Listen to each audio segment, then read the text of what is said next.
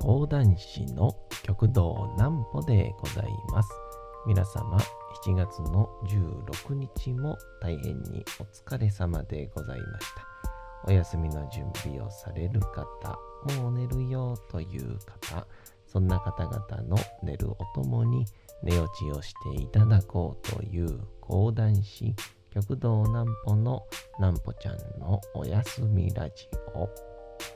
このラジオは毎週月曜日から金曜日の21時から音声アプリサウンドクラウ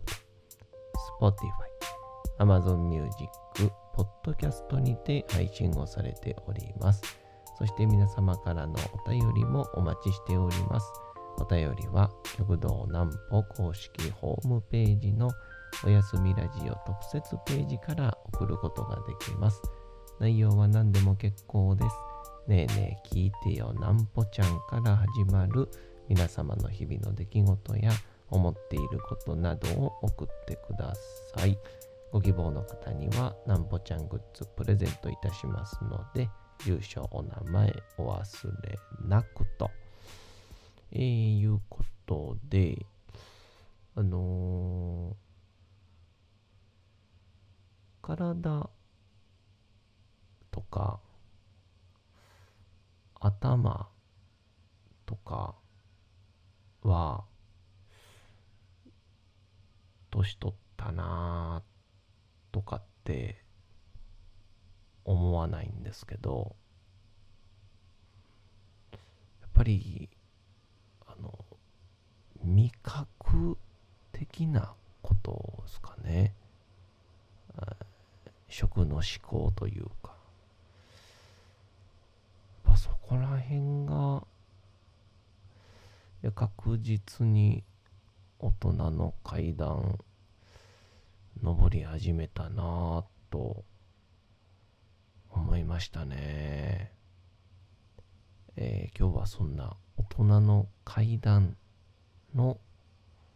お話です。まずはこちらのコーナーから。なんぽちゃんの明日は何の日？さて、明日が7月の17日でございます。ちょっとね、最近お天気が不安定というんでしょうか。朝の明け方にこう、ズワーッと降るみたいな感じの、うん、なんかね、亜熱帯地域みたいになってきましたけど。さあ今日は何の日でしょう？東京の日。慶応4年7月17日に明治天皇の、えー、御事のりによってそれまでの江戸が統計東京って書くんですけど、この今日の今日がですね、こう、口に小さいが、日曜の日に、日に小さいなんですよね。うちの兄弟子の南京兄さんと同じですね。えー、統計に解消されたことにちなんで制定をされた記念日ですと。えー、明治期に天皇陵のあった京都が日本の中心と考えられており、東の京として名付けられた名称となっております。当時は戊辰戦争の最中でもあり、また公共の反対などから東京への遷都はかなわず、えー、東京が正式に日本の首都となったのは廃藩置県が行われた1871年になってからなのでちょうど3年後に東京が首都になったんですね。えー、ここの1871年になってからと言われておりますが、2018年度時点で日本の首都を正式に定義している現行法令は存在しないことからあくまで一般的概念として日本の首都ニアリーイコール東京となっております。しかし、旧法的、歴史的背景、国際的などの観点から日本の首都は東京は、えー、世界共通認識とているんですよということですね。まあね、有名な話ですけど、この家康が、えー、この秀吉側にね、東京の方の領地あげるよと言われた時にあのあんな人の住むような場所じゃないところを私よってって言って、えー、怒ったっていうのは非常に有名ですからね。まあそのぐらい当時がだから海辺のそばでしたからほとんどが湿地帯でもう全然水も飲めないし人の住むような場所じゃなかったところを今のところまで持ってきたということで、えー、素晴らしいですね。さあ、そんなんで、今日がですね、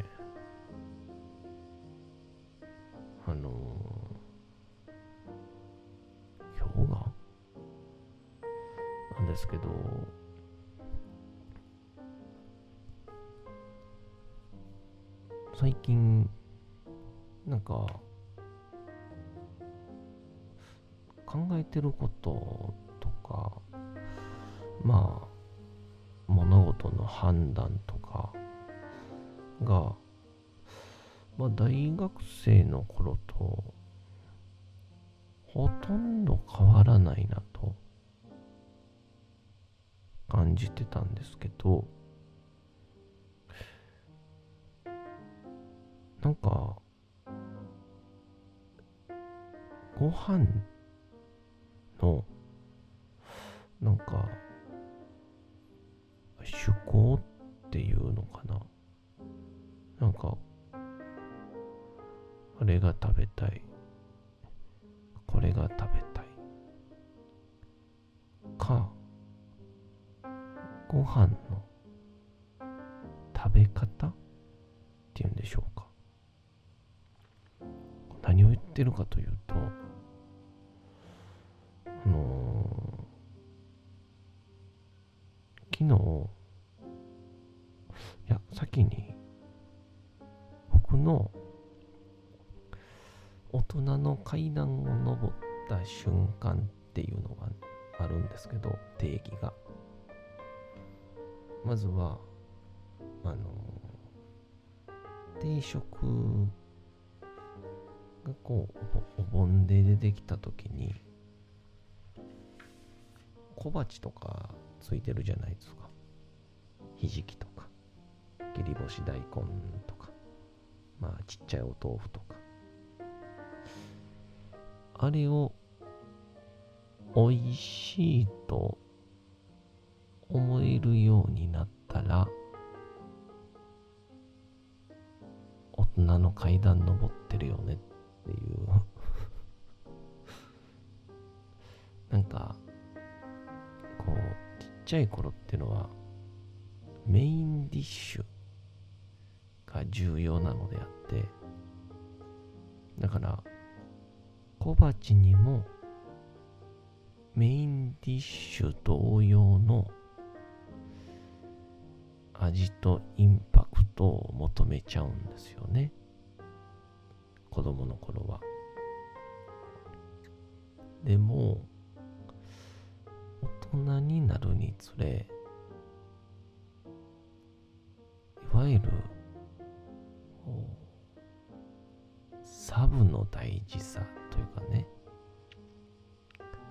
4番バッターだけじゃなくて実は、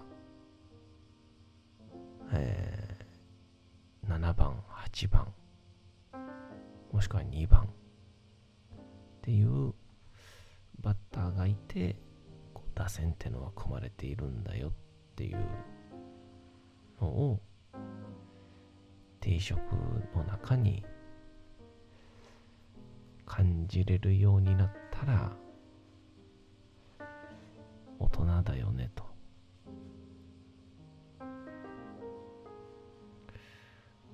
ていうのがあったんで昨日何だったかな？ご近所の居酒屋さんに普通にこうご飯を食べに行っててそしたらあのオクラ入りましたよって言われて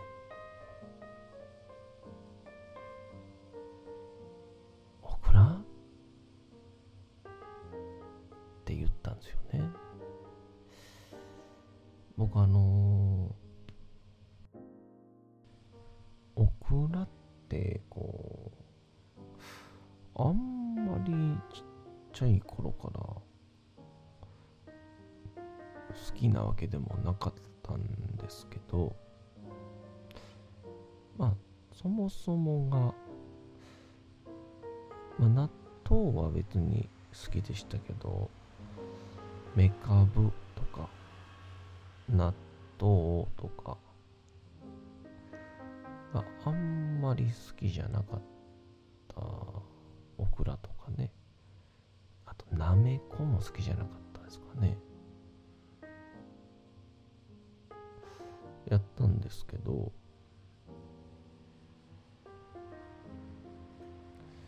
あのー前働いていた、えー定食居酒屋さんがまあこ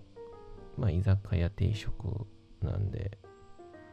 定期的にこうねえー変わり種のメニューとか出てくるんですけどでその時にまあ夏が近くなってくるとオクラとかねあとはちょっとこう粘りっ気のあるものみたいなのが出てくるんですけどなんか純粋に全然食べる気なかったんですけど、食べるって言われてなんか反射で「はい」って言ってで熱々のご飯の上に納豆オクラえー、かつお節でそこにこう軽く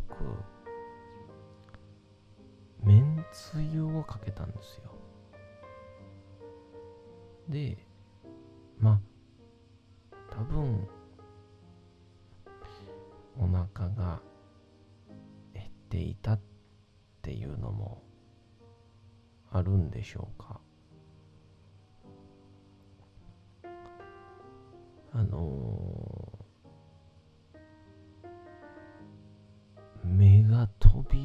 び出るほど美味しくてですね。も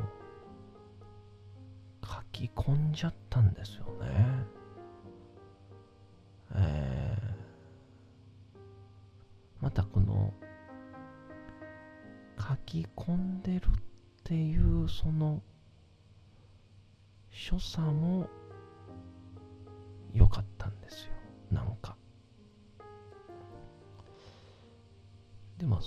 からですかね。たまにご飯の上でお豆腐を崩してみたりめかぶと納豆を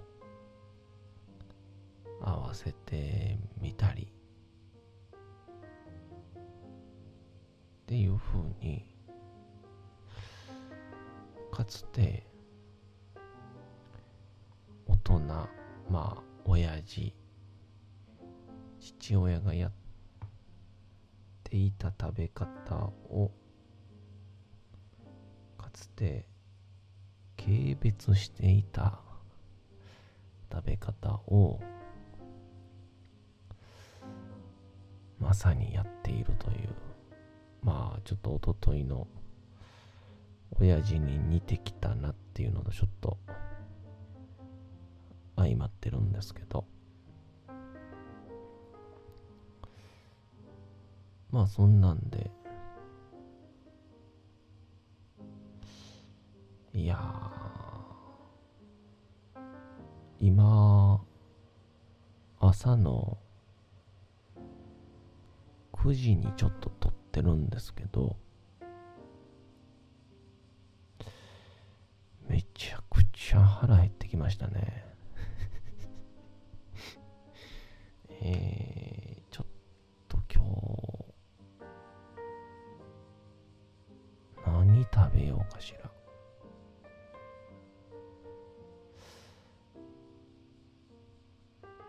まあなんか大人になるとご飯への執着みたいなものがちょっとなくなるみたいな。言われるんですけどでもそこら辺はずっと子供なのかもしれないですね。えー、なんで僕にの近家の近所とかにうまい定食屋みたいなんができたら毎日行くんでしょうね。まあどうか千鳥橋に美味しいワンコインの定食屋とかできないかな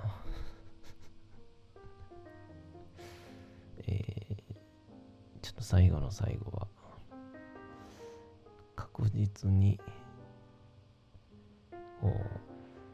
お店を誘致したいっていう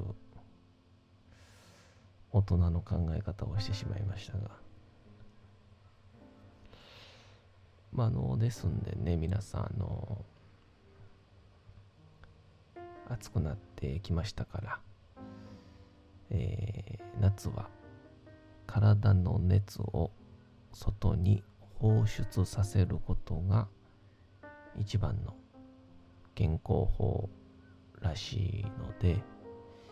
えー、夏野菜夏の果物を食べて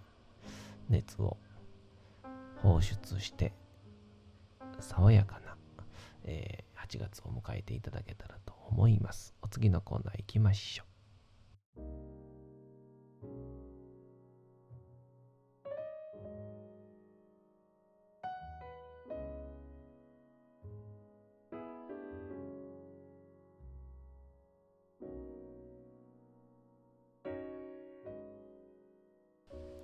さて、時刻はうとうと朗読会の時間となりました。皆様、小さい頃、眠れなかった時に、お父さん、お母さん、おじいちゃん、おばあちゃん、お世話になっている方に本を読んでもらった思いではないでしょうか。なかなか眠れないという方のお力に寝落ちをしていただければと、毎日様々な物語、小説を届けしております。さて、本日もお届けしますのは、小泉八雲の耳なし法一でございます。えー、毎晩毎晩、えー、誰かに連れられて、えー、琵琶を演奏している法一でしたが、それを寺の、うん、男たちが見たときに、法一を取り囲んでいるのは、幽霊火の玉の群衆でございました。一体どういうことなんでしょうか？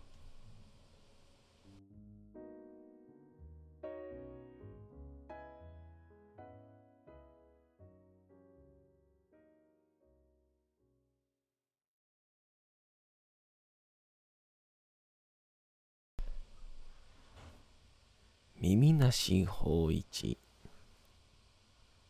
小泉八雲。ますます激しく壇の浦の合戦の曲を要した。男たちは法一を捕まえ耳に口をつけて声をかけた。法一さん法一さんすぐ私たちと一緒に家にお帰んなさい。叱るように、大一は男たちに向かっていった。この高貴な方々の前で、そんな風に私の邪魔をするとは、容赦ならんぞ。事柄の不気味なに断らず、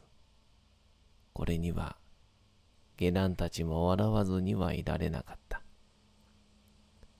大一が何かに化かされていたのは確かなので、一同は法一を捕まえ、その体を持ち上げて立たせ、力任せに急いで寺へ連れ帰った。そこで住職の命令で、大一は濡れた着物を脱ぎ、新しい着物を着せられ、食べ物や飲み物を与えられた。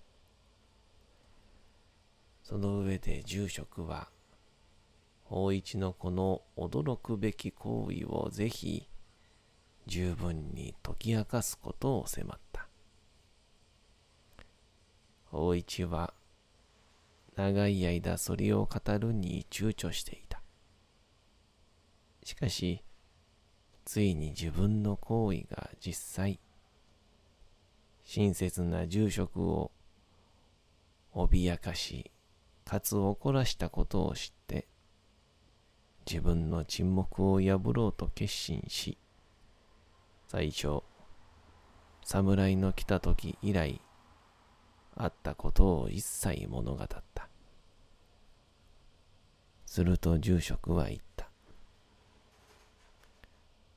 かわいそうな男だ。大一、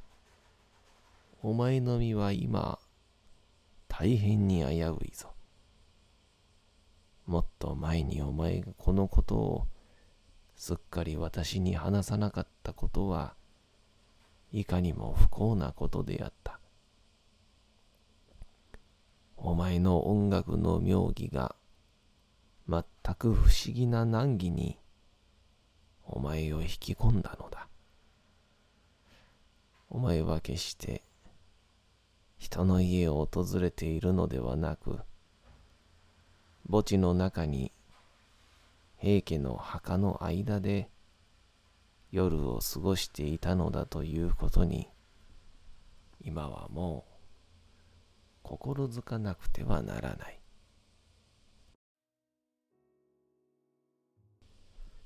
さて、本日もお送りしてきました、なんぽちゃんのおやすみラジオ。